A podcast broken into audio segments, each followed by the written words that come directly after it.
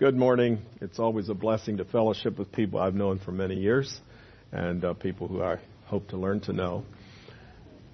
When Brother Earl was talking, uh, in fact, during the devotional, my mind was racing. There are many times in my life that God redirected me.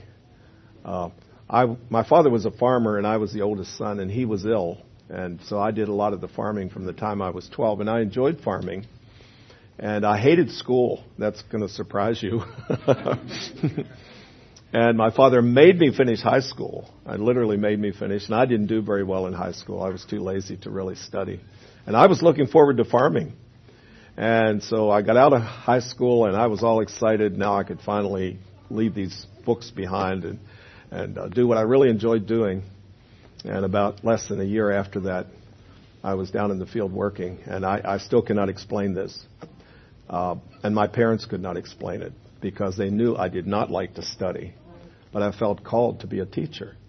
And that was an amazing thing to me, and it was an amazing thing to them. So amazing to them that they let me go to college, which my dad was totally pretty much opposed to people doing. so I went to college, and I'll, I'll give you one more. I mean, I look back over my life, and it, my life is just a miracle in many ways.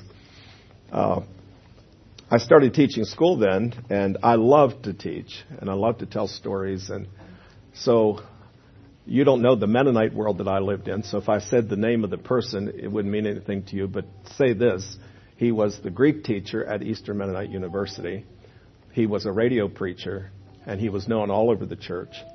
Uh, invited me to come on his radio program to, for the children's hour. And that really excited me because he was a big name, and here he's inviting me to join his radio program. And that's probably what I would have done. And so this is a word to you children. My parents said no. Now, I was 23 years old. I mean, I was old enough to make my own decisions. But my dad hated the radio. He grew up in a home where his mother was opposed to the radio, but his father had one. And he said the radio is worse than the TV. The TV at least stays in the living room, but the radio goes and you can listen to the ball games and the bad music out there where you're working. And he felt the radio was a much more disastrous thing than the TV.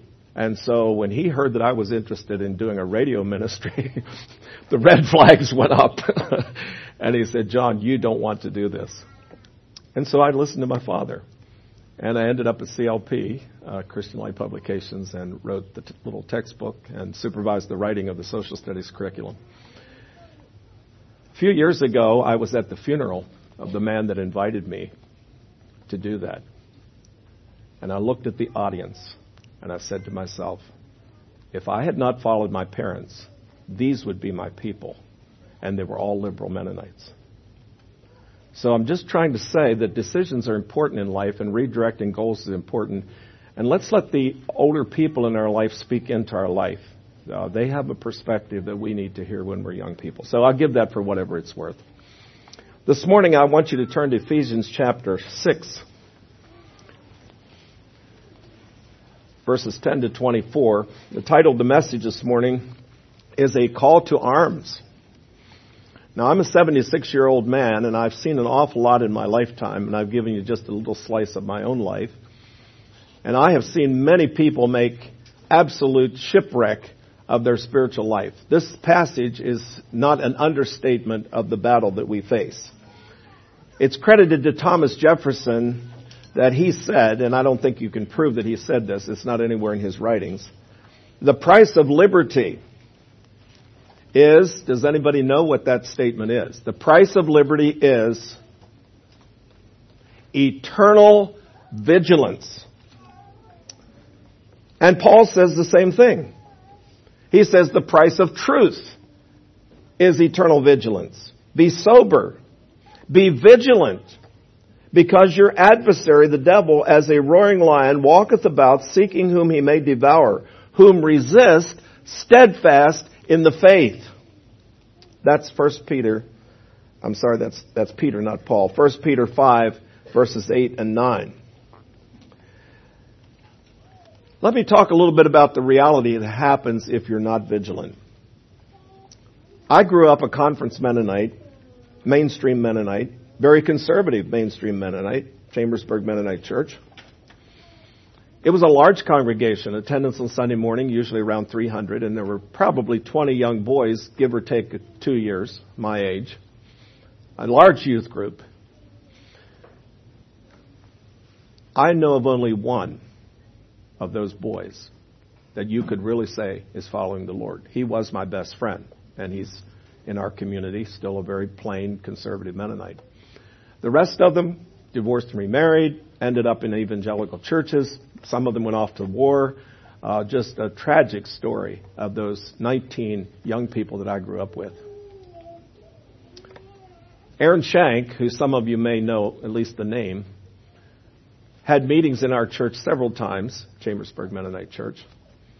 And one uh, series of meetings that he had, I my I had gotten a tape recorder, and I the old reel-to-reel kind. If some of you don't remember those, and I recorded all his messages. And then my mother, uh, 30 years later, wanted to hear those messages again, but they were on reel-to-reel tapes, and she didn't have a reel-to-reel tape recorder. So she said, "John, would you transcribe those tapes and put them on cassettes?"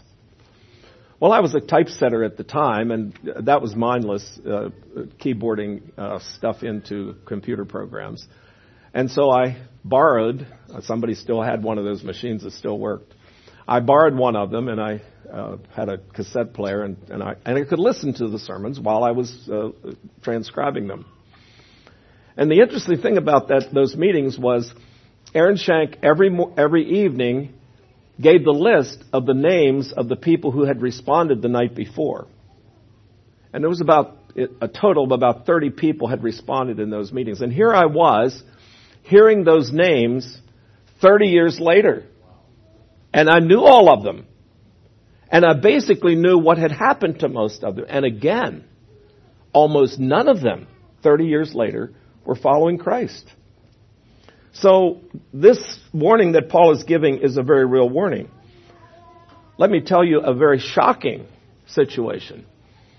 How many recognize the name? You probably won't, but I'm curious if anybody here recognizes the name Howard Hammer.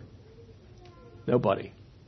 Well, Howard Hammer was the first mass evangelist, tent evangelist in the Mennonite church. It was George R. Brunk's hero. He, Howard Hammer was the person George R. Brunk wanted to be and Myron Augsburger and all the other mass evangelists that came after them. What happened to Howard Hammer? Well, he got involved in some Spanish work and ended up with a Spanish mistress. And the end of that was he finally shot her and himself, committed suicide. That rocked the Mennonite world that this man who was such a dynamic evangelist and preacher of the gospel would come to such a disastrous end. I'm just giving you some, some very sobering things of what can happen if we are not eternally vigilant and watching carefully. Let's talk about some corporate apostasy. The church, from the beginning, preached non-resistance. And for 200 years, that was the practice of the church.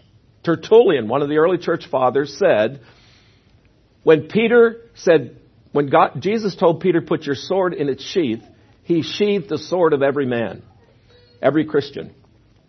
And for 200 years, the church obeyed that.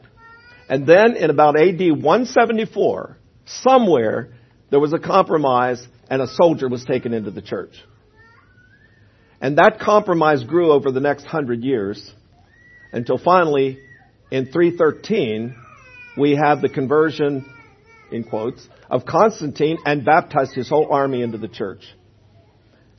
And that opened up, that whole compromise opened up a Pandora's box that plagues us to this day. I hear it all the time whenever I'm talking on the telephone to people called from the billboard. Oh, but Christians, look at the horrible history they have. Yes. Because of that compromise, you have Christians going to Jerusalem to kill Muslims. You have the Inquisition and, and other situations where Christians tortured Christians and burned them at the stake. You have the conquest of the Native Americans in the name of Jesus. You have the enslavement of blacks preached from the pulpits, from the Bible.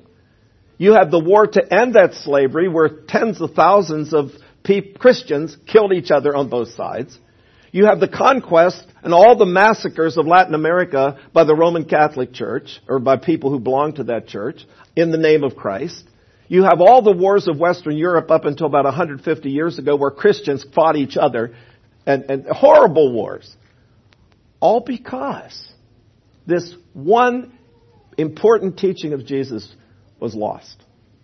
And interestingly enough, many of your revival groups reclaim that teaching. The Pentecostals, the Assembly of God, that was born there in Azusa Street in the first decade of the last century, were non-resistant at the beginning. Did you know that the Pentecostals were non-resistant in the beginning of their history? Did you know that George Mueller and John Darby and the Plymouth Brethren were non-resistant at the beginning? Did you know that the Church of Christ in its beginning was non-resistant? I asked uh, a uh, Plymouth Brethren preacher that seemed to know the history of their people. I said, well, are you aware that you people were non-resistant at the beginning of your history? Yeah, yeah, he knew that. Well, what happened? Now listen to this answer. Oh, John, those difficult teachings of Christ, they just get lost. What? Yes, God help us. But it can happen to us. I've seen it happen. I'm a 76 year old man. I've seen it happen to groups of people over and over and over again. And I don't want it to happen to you people. so that's why I'm preaching this message. Well, that's not the end of my stories. How many have heard of the Waldensians? Okay, the Waldensians began in the 12th century. 1176 is uh, the date of Peter Waldo.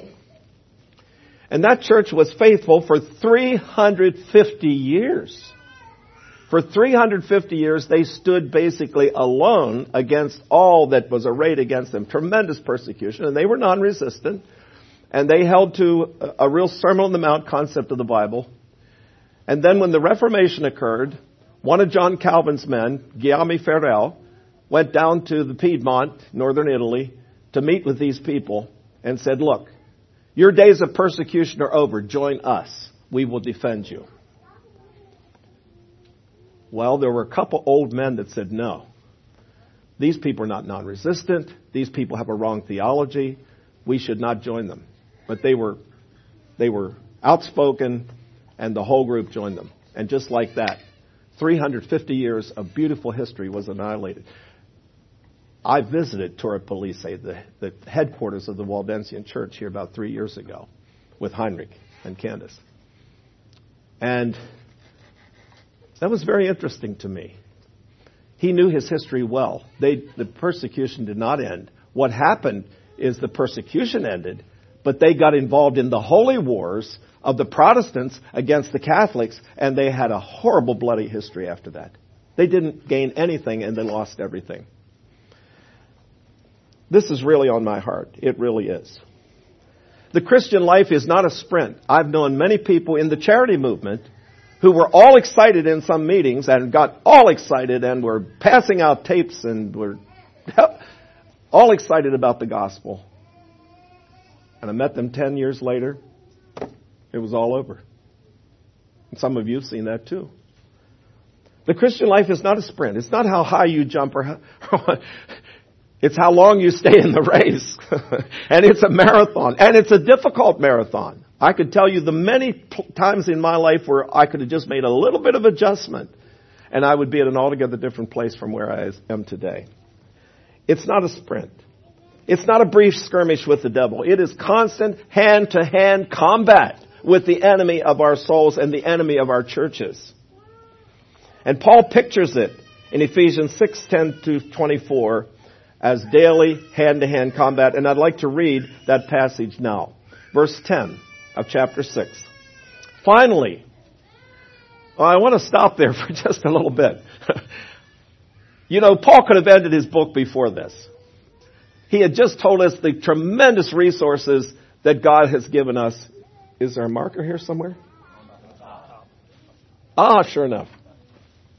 In the first chapter, he says, God has blessed us with all spiritual blessings in the heavenly places. So this is heaven. And what's there? Well, it's God with all his supernatural wisdom, all his supernatural power, all his supernatural love, all his supernatural forgiveness. I mean, just, we could just make a list of all the supernatural characteristics of God. And that passage, First Ephesians chapter 1 verse 3 says, He has blessed us with all the spiritual blessings in heavenly places in Christ. So here are all these blessings coming down to us. They're all available to us. Unlimited love. Don't ever say, I can't overcome this. I, I can't. No, wait a minute. You're hindering something because you have all the resources of heaven behind you. But I, I, I, I want to make it clear that they're only behind you when you decide to do what God wants you to do. He's not going to give you supernatural blessings to go out here and do something that He doesn't want you to do.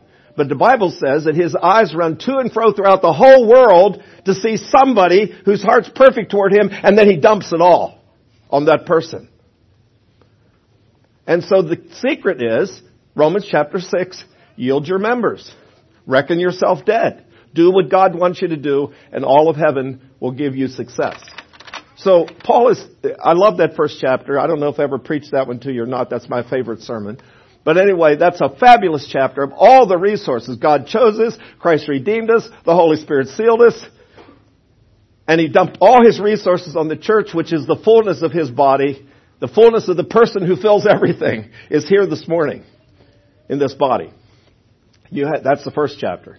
Then he talks about the reconciliation of the Jew with the Gentile to create this new body, this, this church, this kingdom of God, this little colony of heaven on earth, demonstrating what the whole world would look like if everybody obeyed Jesus. That's what you're supposed to be doing, by the way. This is to be the ideal society that God always wanted, that the world knows nothing about unless he sees it here.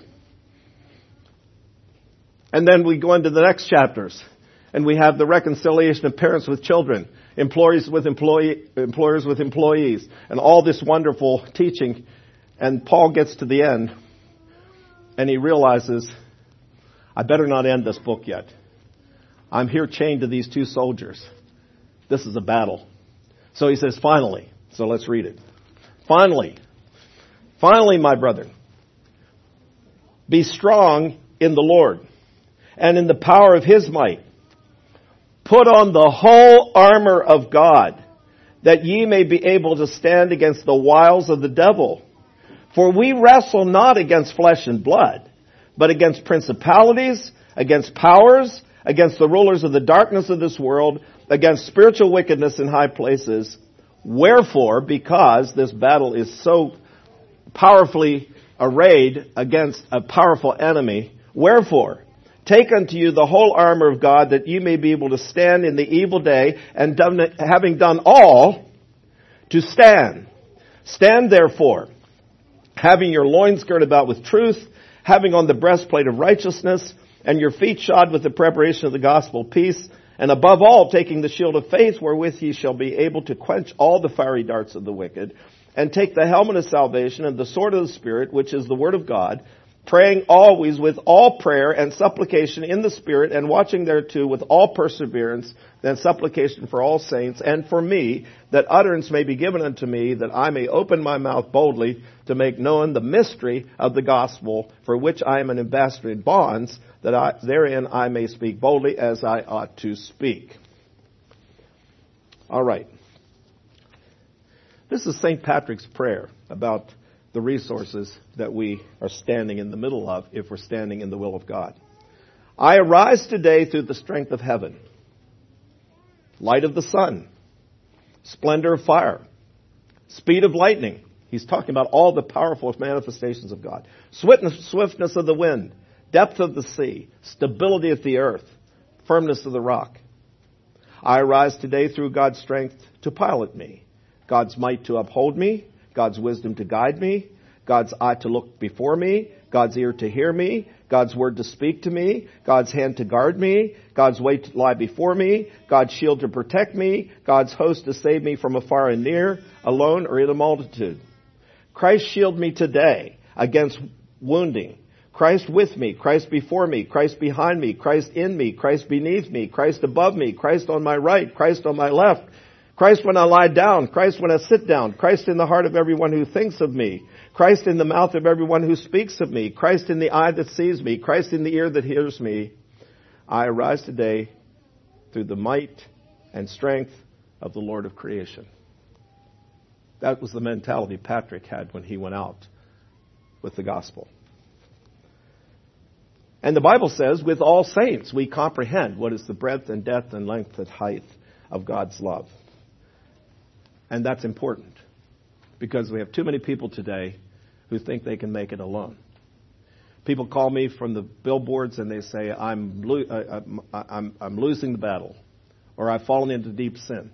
And the first question I ask is, Do you have a church? No. What kind of relationship do you have with your parents? Ah, bad. Brothers and sisters. And I find out that they are fighting this battle by themselves. And I'll guarantee you one thing if you do not link arms with all the other Christians, especially the brothers and sisters in your church, I can almost guarantee you will lose. I gave you that sad history of the church I grew up in. We need each other. Paul says to the Philippians, he says, I know you're going to win. And I, I, always wondered how in the world Paul was so, he said, I, I know that he hath begun a good work and you're going to do a good work to the day of Christ. And I used to read that and say, I've seen so many people that made shipwreck. How could Paul be so confident? But then I kept reading. And he says, you are contributing to me and you are partakers of my grace. Paul says we're in this together and I am sure you're going to win because you've linked arms with the rest of us.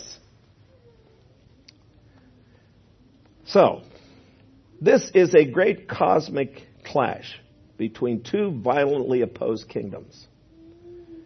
And Paul says, take it from me. This is a battle. Let me read Paul's testimony. Are they ministers of Christ? I speak as a fool. I more. Now listen to this list. In labors more abundant. In stripes above measure. In prisons more frequent. In deaths oft. Of the Jews, five times received I forty stripes save one. Thrice was I beaten with rods. Once was I stoned. Thrice I suffered shipwreck. A night and a day I have been in the deep, journeying in journeyings off in perils of waters, in perils of robbers, in perils of mine own countrymen, in perils by the heathen, in perils in the city, in perils in the wilderness, in perils in the sea, in perils among false brethren, in weariness and painfulness, in watchings off, in hunger and thirst, in fastings often, in cold and nakedness. That's Paul. Where is the complacent person? He, he, he cannot win. This is a battle. And Paul's talking about it was a battle on every level food, safety. All right. He says, I had enemies without and within. Not only did I have enemies out there, I had enemies here. I had to fight a battle with my own desires. I therefore so run, not as uncertainly, so fight I not as one that beateth the air. But I keep under my body and bring it into subjection, lest by any means, when I have preached to others, I myself should be a castaway. So I hope I've convinced you that this is a long battle, and you have to be vigilant every moment of every day, and you can't let the devil get the upper hand in your life. There are three enemies the world, the flesh, and the devil. What is the world? The world is a whole universe of evil, and it's all interconnected. It's impiety, it's materialism, it's violence, it's dishonesty, and it's impurity. It's all part of one system, and those things are all working together. It's the flesh. Well, what's the flesh? Those are the inordinate desires. All of our desires are legitimate, every one of them. But the devil twists, even the desire to have an influence. The Bible says we're to be the salt of the earth, and God gave us the desire to be that, but the devil perverts it, and people try to grab onto power for themselves. All of our desires are legitimate. But the lust of the flesh is when one of those desires gets out of control. We know what happens when the desire for eating gets out of control, and some of us are fighting that battle. Uh, and it's it, it, it, everyone will tell you it's bad for your health. It's bad in every way. Get your get your eating under control. so, I like to illustrate with uh, with the beds we sleep in. Are you aware? And I'm, I just want to show you what happens. Are you aware that most of the world doesn't sleep in beds? How many of you have been to Africa? Do they have beds like we have bedrooms? Yes or no? Most of them live in a little hut where there's no room for any bed. They have them ro- they have mats rolled up under the table or under the chairs or whatever, and they roll those out and sleep on the floor. So your bed is something rare. Very few people sleep in a bed like you sleep in. And so when I go to bed, I think every time, this is really a luxury. But see, if we're not careful, that's not enough. It has to be a bedroom suit. It has to be an impressive bedroom suit. It has to be a special mattress that you pay hundreds of dollars for. And that's how the lust of the flesh goes. You understand what I'm saying? And you can carry that into every area of life. You, you have a little bit of comfort for the flesh, and then it becomes a whole world of its own that God never intended. So when I go to bed, I say, This is a luxury. I bought this bedroom suit for, I think, $25 when I got married. I bought a good mattress. And it's, that's a luxury. I don't have an expensive bedroom suit. That was used. It had to be painted. It was scratched. oh, and I'm not bragging. I'm just simply saying you have to make conscious decisions. Somebody talked about fasting this morning. I'm not going to talk about fasting, but I will say this. I've come to call fasting the reset button. It's you, so food keeps going and going and going, and you finally say, not going to eat anything. I'm going to set this thing back. And then after I haven't eaten for three or four days, I won't have to go to some gourmet restaurant. I will be just delighted with potatoes with, even without any salt. Follow me? So I think we need to fast in every area of our life every now and then push the reset button and say, whoop, I'm going to stop this. I'm going to sleep on the floor tonight. then I'll enjoy the, this humble bed that I have and won't be dreaming about bedroom suits and special mattresses. I hope you understand what I'm saying. That's the flesh. And the devil, who uses both the world and the flesh to destroy casual, complacent Christians who are just drifting along. And they have to have hot sermons and, and people around them to give them a push and pick them up and kick them on their way, dust off their trousers and keep them going. Or they don't succeed. Uh, they'll lose. They'll lose eventually when they don't have enough support around them and enough tapes to pop in or CDs and enough hot preaching and enough meetings that get them excited. They'll lose. They, they, they will not win. The key is to be strong in the Lord, verse 10. He is our commander. He is wise. He sees a total perspective we do not see. And when he says something, we better take him seriously. For instance, he says, do not divorce and remarry. I face that all the time. And people say, well, or, or all kinds of other things. I said, well, let me tell you something. When I was a boy, growing up, and this is hard for you to believe that aren't my age, but there was literally almost no divorce and remarriage. There was one man in the Greencastle Antrim community that was divorced and remarried, and he was looked down on by everybody, not just Christians. In fact, you said his, you said it behind your hand. He's divorced and remarried. It was a shame to even talk about it. And then I lived during the change. And this is what we heard. Well, there are some homes that are so unhappy that it would be better, actually. I know what the Bible says, but it would be better if uh, we dissolved that relationship and then other relationships are formed, and the parents would be happier, the children would be happier, just everything would be better. And then I asked him on the phone, is that what happened? no. No, we have a broken society. See, God knew something. He knew why he said that. All right? He's wiser than we are. He has a, whatever he says is a perspective that has the dimensions of eternity and all the experience that you could ever put into it. It's right there. God says, if you knew everything I know, you would do this. And so we take his commands seriously because he's wiser and he's stronger than our enemy. His commands summarize for us an eternal perspective. The devil can kill, but he doesn't have the power to give life we have resurrection power. And our victory is certain if we obey what Paul says here, and that's why I want to preach this sermon. Our serpent's head has already been bruised. He's not dead, but his head has been seriously bruised. He does not have the power that he could have. Now is the judgment of this world. Now shall the prince of the world be cast out. This is right before Jesus' crucifixion and resurrection. I beheld Satan as lightning fall from heaven. So our, we have an enemy that has been, has been mortally wounded. And uh, there's no reason why he should win. Christ has already broken his power and he promises to lead us all to victory if we let him be our captain. Leave no, no vulnerable spot, Paul says. Only our commander sees the total perspective. And so when he speaks, we say, I often say to people on the phone, especially with the same sex relationship, they say, well, what's the harm? There's no violence involved. It's two consenting people. They love each other. What's harmful about it? And I said, well, I'm not sure I can tell you what's harmful about it, but I do, I, if God says it's not to be, then you can be sure that it is extremely devastating to get involved in it. All right?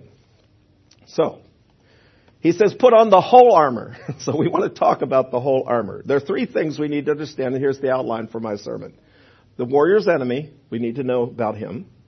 The warrior's equipment, and the warrior's energy. Those are the three points. The warrior's enemy, his equipment, and his energy. So let's talk about the warrior's enemy. The intelligence corps is one of the important parts of the army. One of the most important parts. If they can figure out ahead of time what the enemy is plotting, they have the advantage. So the, the, the Army has an intelligence corps. It's out there, the CIA, and there are all kinds of smaller groups. I mean, they are always determined to get every bit of evidence they can from the enemy. Spies, you all know about spies. That's what they, that's what they do. Because if you, if you can figure out what the enemy is going to do, you have the advantage. All right? God has given us all the important facts about the enemy. We have all the important facts about the enemy. None of us need to be in any way surprised by what he does. Here are the facts. He's the accuser of the brethren. Remember Job? I don't understand this, but somehow the devil was able to come before God and argue the case of Job. And you know what happened? Job gives us a wonderful example. I mean, he didn't understand what was happening. He said some things I wouldn't have almost dared to say about God. He says, Why do you make such a big issue over my situation? You won't even let me swallow down my spit. Why don't you leave me alone, God? He said those things. But that was okay. See, God understands when we talk that way, when we're frustrated. But there's one thing Job didn't do, and that is he did not surrender his integrity before God. He said, Though he slay me, yet will I trust him. And when I am tried, I shall become forth as gold. He's, he, he hung to that little thread no matter what else was happening. So the devil is able to do that. He's able to do something like he did to Job. He's an adversary. He uses murder. He uses lies. John 8, 44. One of the things he tries to convince us, and I hear this all the time from the people who call me, God is not good. I have people say, if God is who the Bible describes him to be, I, would, I, I, I have no interest in a God like that. He isn't to be trusted. That was the first temptation. He said to Eve, God is not good. He knows that that very tree he told you not to eat of, that's the one you need. And he's keeping it from you. And you can become a God if you eat of that tree. He lies. He says God is not good. And we get into situations where it seems that way. You know, why is God letting this happen to me? He takes the form of a lion. Threats by people. Going to take away your job. Going to take away your birthday. Going to take, you know, just threats against you.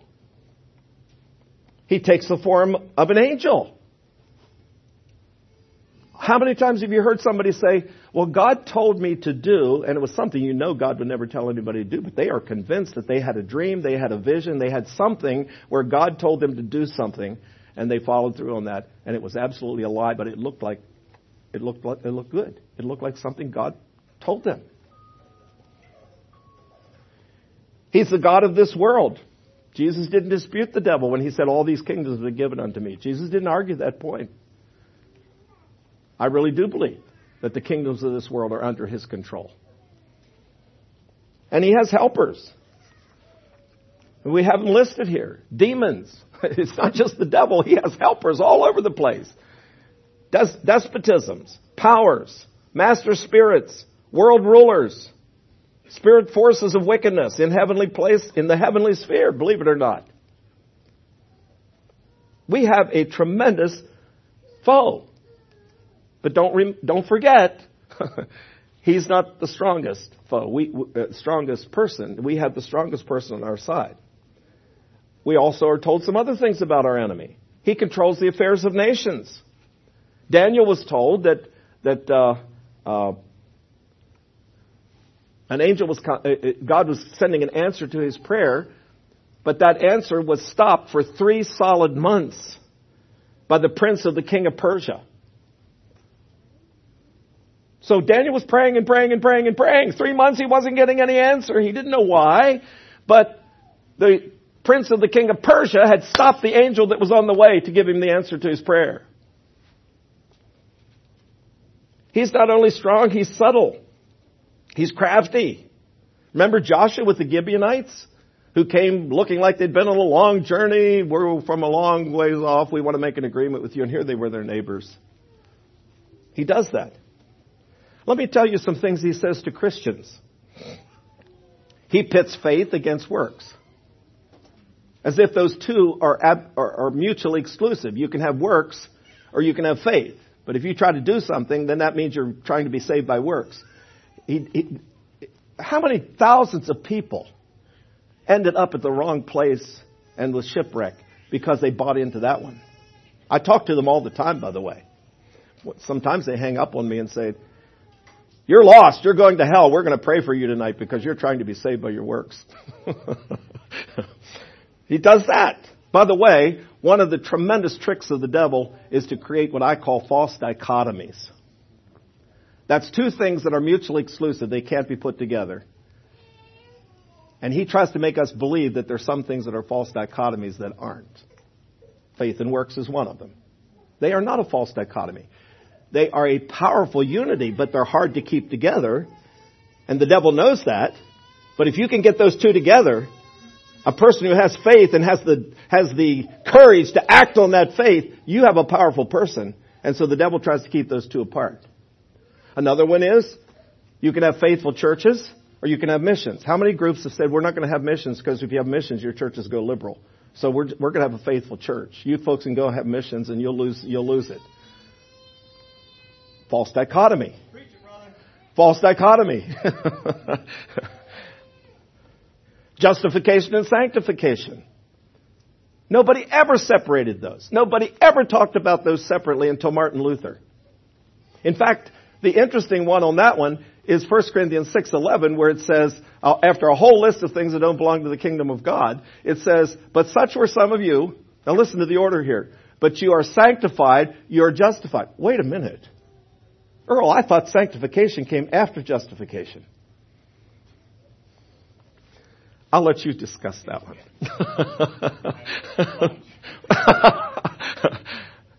but the devil wants to separate those two. They wants to separate them.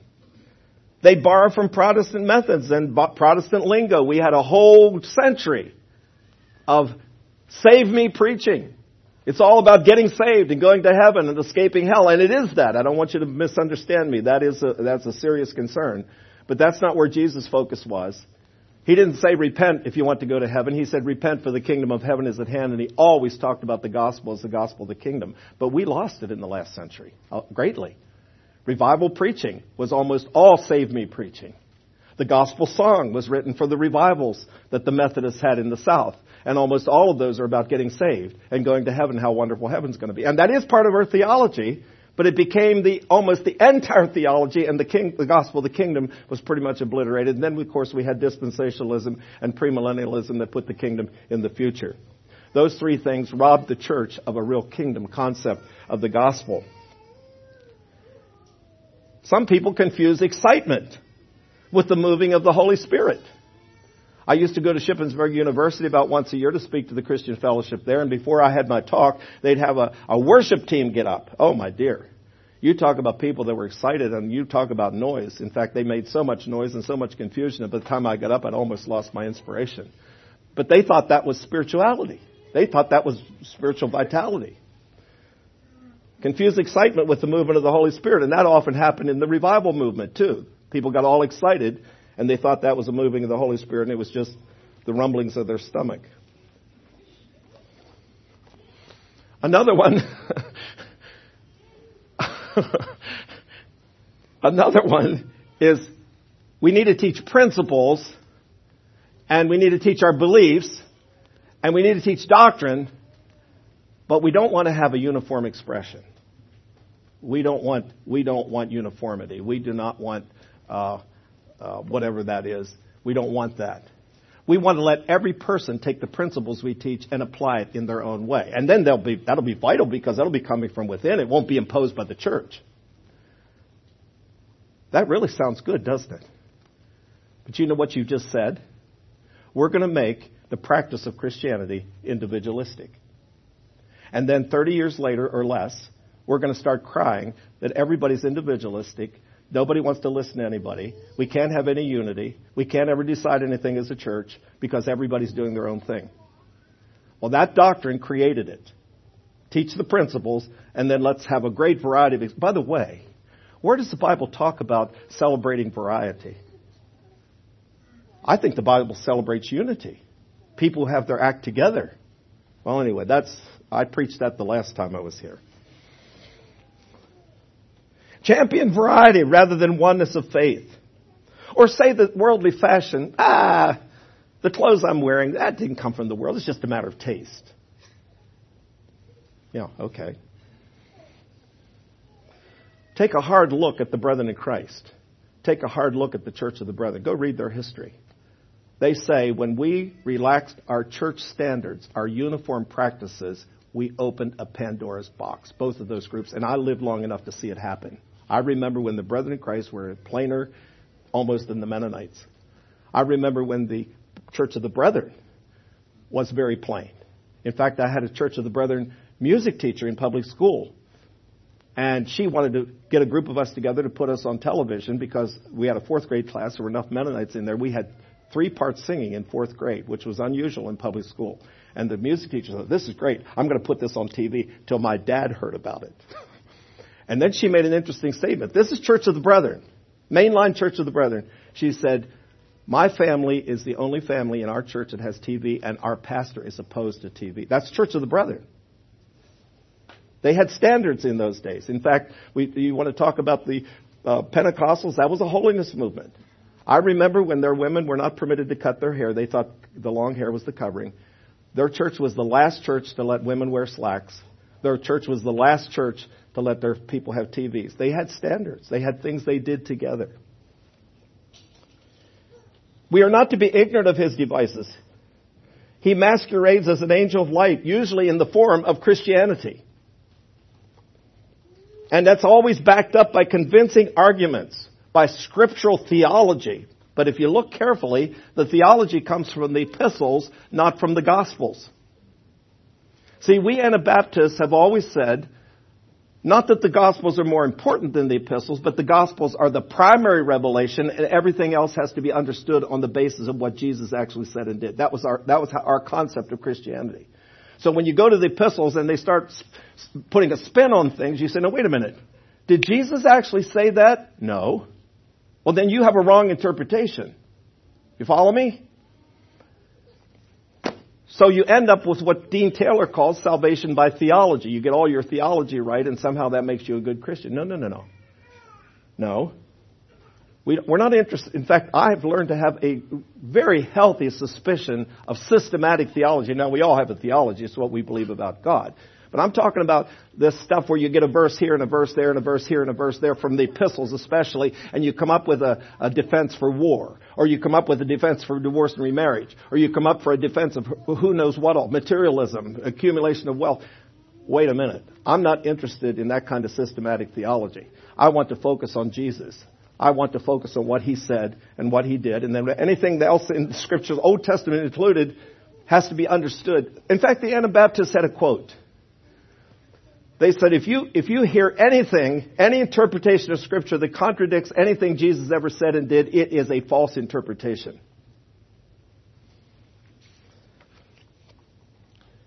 The devil blinds people to the truth. Many, many mighty men have fallen. Even Abraham, Moses, David were tricked by this enemy. So Paul says, use all your arms and stand your guard. I hope I've convinced you that this is not something to just drift along and whatever the church is doing and other Christians and so on. No, no, no, no. Nothing like that at all. So let's talk about, that was the warrior's enemy. Let's talk about the warrior's equipment. The first thing he talks about is the girdle of truth. Well, the girdle gathered up all the loose ends. If you were going to run, you pulled up your your uh, toga or your uh, robe, tucked it in, and uh, made sure that it wasn't going to trip you. Integrity. The most important thing in a person's life is his integrity. It gathers up the loose ends. It doesn't let the mind go wandering all over. It, it has a concept of what it really means to be a Christian and it, it's integrity. It, integrity has the word integrate. The opposite of integrity is the word disintegrate. And so he says that truth will integrate.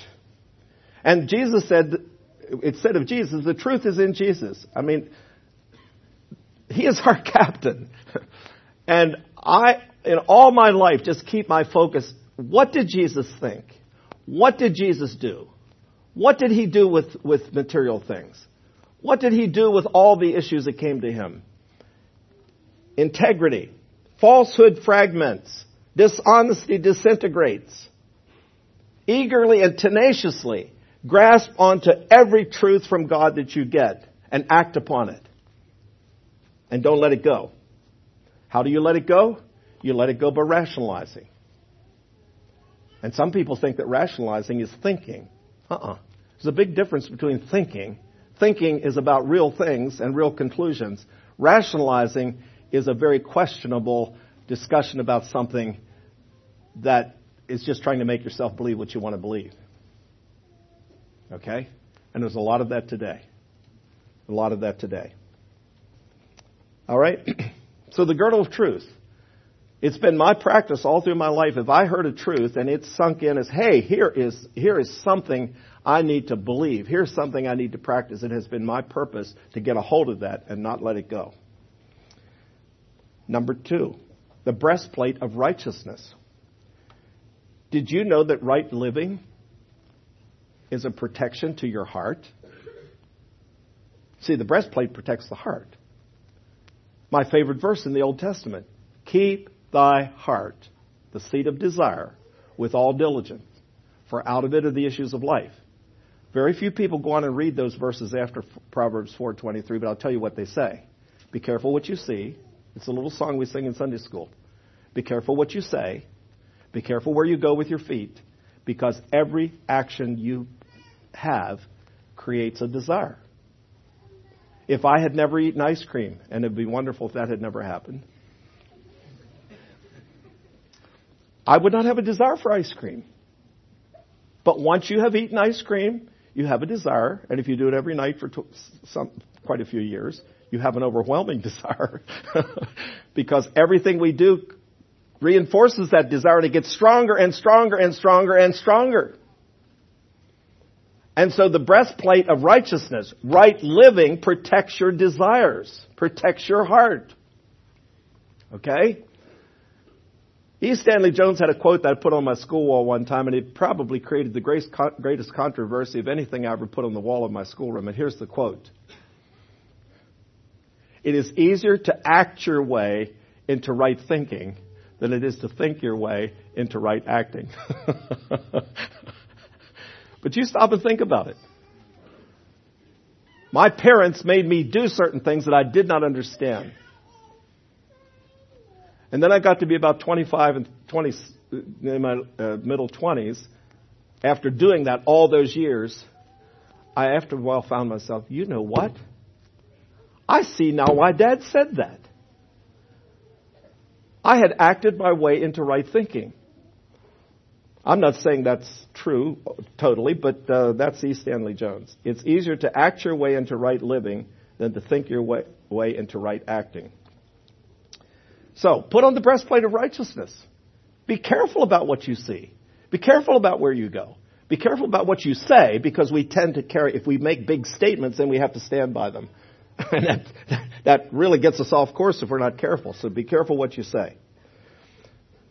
The next one he gives us is the gospel of peace to protect your feet. Well, now you can't fight a battle if your feet are wounded, so warriors always went to great pains to make sure their feet were protected.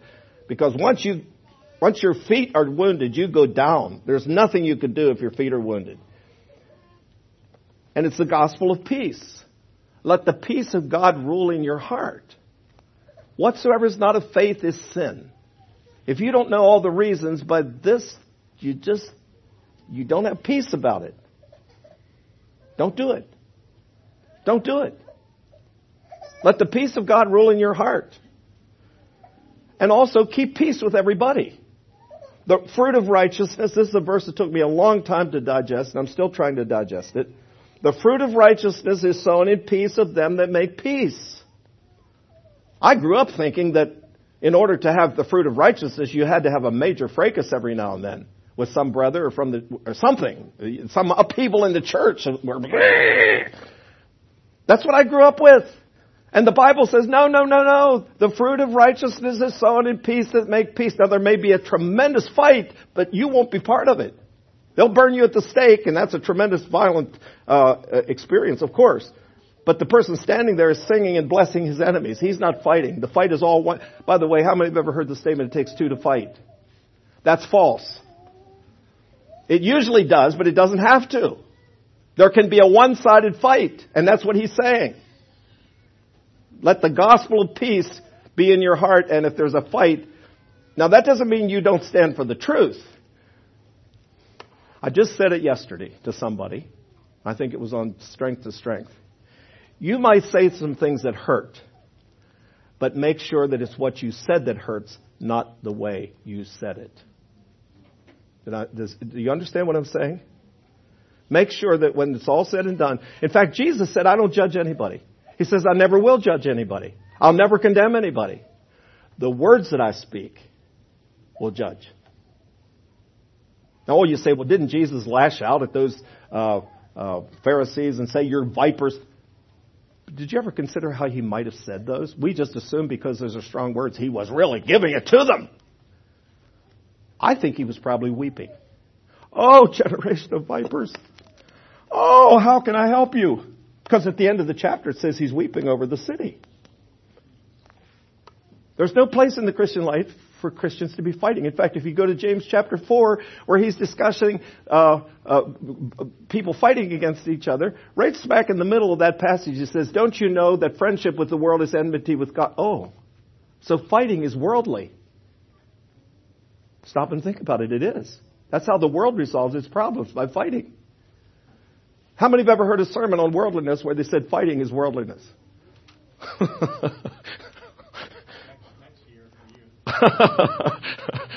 well, it is. James chapter 4 says if you're fighting your brother, that's friendship with the world, and that's and you're fighting God. That's who you're fighting. Now that's been a hard one for me to learn because everything I grew up with is, is would say that's not the way you, you get things resolved. Peace with God opens up clear direction. I'm quoting from 1 John chapter 2. He that loveth his brother, listen to this. He that loveth his brother abideth in the light, and there is none occasion of stumbling in him. Really? So every time you stumble, it's because of some situation where you don't love somebody. Stop and think about it. If you lie, you're not loving the person you lied to. If you're committing fornication, you don't really love the girl. If you steal, obviously you don't love somebody. You stop and think about it. Every sin has to do with a bad relationship. Everyone. And, and John is saying, if you love your brother, there's no occasion you will ever stumble. Now, we don't do that perfectly, I know. But that, that's the ideal. If you could have the right relationship with everybody, there'd be no way the devil could ever trip you up. But then he goes on to say, He that hateth his brother is in darkness, and walketh in darkness, and knoweth not whither he goeth, because that darkness has blinded his eyes. That's why we don't get involved in politics. One of the many reasons I could give a whole sermon on it. But it's competition. It's fighting. Christians have no business getting involved in something like that. Near the end of his life, the exiled Emperor Napoleon came to the following conclusion. Alexander the Great, Caesar, Charlemagne, and myself. We all founded empires. But on what did we rest the creations of our genius? Upon sheer force. Jesus Christ is the only person who founded an empire on love. And at this hour, millions of people would die for him. Love is stronger than hate. And then he says, above all, take the shield of faith. What is faith? Well, there's a little acronym. Forsaking all, I trust him. Whatever he says. It's that song, Trust and Obey. If you don't obey, you don't trust. If you don't trust, you won't obey. That's a very powerful little song. Trust and obey. There's no other way. But we never can prove the delights of his love till all on the altar we lay. For the favor he shows and the joy he bestows are only for those who trust and obey. Take the shield of faith. Trust what God has said and obey explicitly. That's the best way I can uh, me- uh, describe that. What did Jesus actually say about the saints' security? What did Jesus act? He said, He that endures to the end shall be saved. That's what he actually said.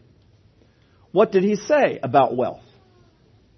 What did he say is the evidence of the Holy Spirit? Did Jesus ever mention anything about speaking in tongues? Well, then, if you go to Ephesians and that's what you make out of it, then you're, you're really uh, back to what I said. What did Jesus actually say?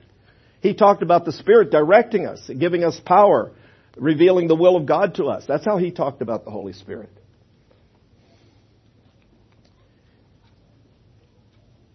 Do we interpret Scripture? I don't think so. I think we obey Scripture. Now, sometimes I, we have to do a little bit of work to understand, but uh, there's too much made over interpreting Scripture.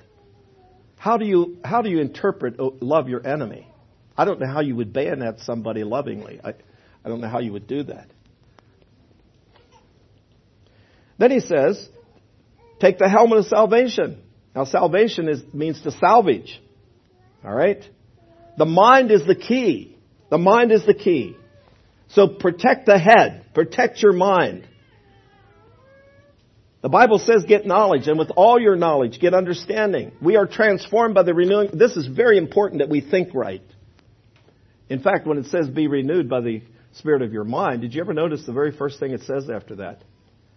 Let no man think. That's the mind. This is the first evidence of the renewed mind. Let no man think of himself more highly than he ought to think. Ooh. Humility. So, if you want to see a truly educated person that's thinking right, it's an humble person. All my life I've heard people say, well, he has too much education. Look how proud he is. I said, no, wait a minute. His problem is he doesn't have enough education. If he truly had an educated mind, he would be humble. People who really are educated are humble people. Sir Isaac Newton, the father of modern science, what did he have to say about all his accomplishments? He said I was like a, a person walking on the seashore, picking up a few shell, shells to examine, and the whole seashore was full of shells that I did not know anything about. The little boy went to Sunday school and he sang, Twinkle, Twinkle, Little Star, how I wonder what you are. Then he went to high school and he had one chapter in his physical science book on astronomy, and then he walked out and said, Twinkle, Twinkle, Little Star, now I know what you are. And then he went to college and got a PhD in astronomy. And then he went out and said, Twinkle, twinkle, little star, I still wonder what you are. Take the helmet of faith. What God says will discipline your thinking so it's right, and you will be humble. Uh, I'm sorry, the helmet of salvation is what we're talking about. and finally, he says, take the sword of the Spirit. This is the only offensive weapon. Learn how to use this well. It's just amazing. But if, if we are talking to people, we're tempted to give all kinds of reasons uh, uh, as answers to their questions. But we as a phone team have learned that the best thing we can do is just keep quoting Scripture. Keep quoting Scripture. This is, this is supernatural information. And it will have far greater effect on people than anything we can reason to, to say to them. So learn to use that, this. For the word of God is quick and powerful and sharper than any two-edged sword, piercing even to the dividing asunder of soul and spirit, the joints and the marrow, and is the discerning thoughts of the, of the thoughts and intents of the heart. Fill the memory with God's supernatural words. It says, let the word of Christ dwell in you richly. Okay. In fact, did you ever think about it before we had the printed text? People didn't have a Bible. There was no printing press. It had to be copied by hand.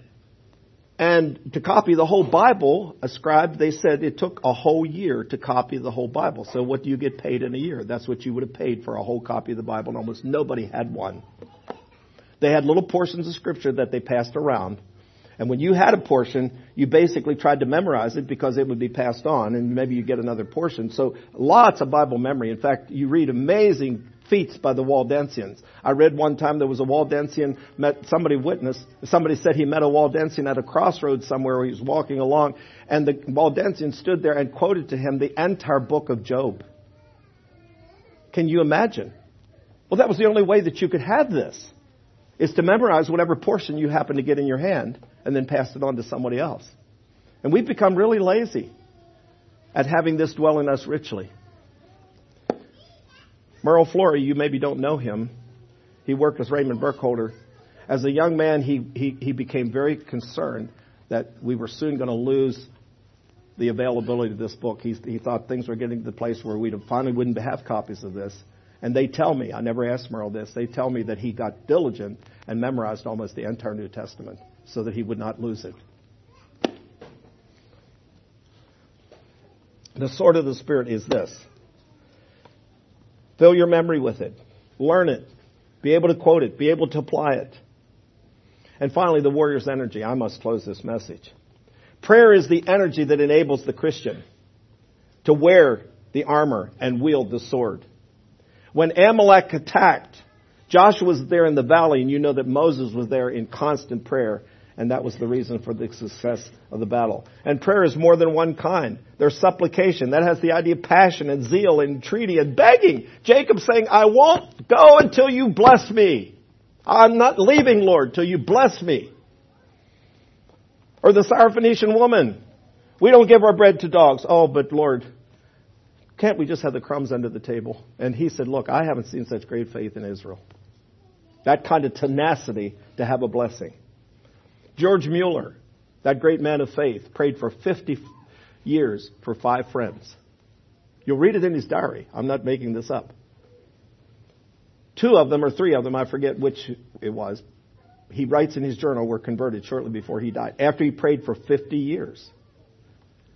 And somebody observed that the rest of them were converted shortly after he died. But he prayed for those men for 50 years. You see, God marks the person who keeps coming he teaches us in two situations in the Gospels to be persistent in prayer. Now, he sometimes answers the prayer we pray once. God's a merciful God. But if you really want answers to your prayer, you beg him day and night for whatever that request is. That's supplication. Intercession is the prayer we pray for someone who can't get to God himself. His sin is standing between him and God, so we pray and get something from God for him. And it might not just be sin. Paul was saying, please pray for me. He knew that the intercession of the saints would open up resources that he could not open up all on his own. And then we're to pray in the Spirit. Not what I want, but what the Holy Spirit prompts me to pray for. This isn't about getting God's will done on, man's will done on earth. It's getting God's will done on earth. I'm sorry, it's not about getting man's will done in heaven, it's about getting God's will done on earth. And Romans tells us that the Holy Spirit he, he, he uh, interprets our prayers to God.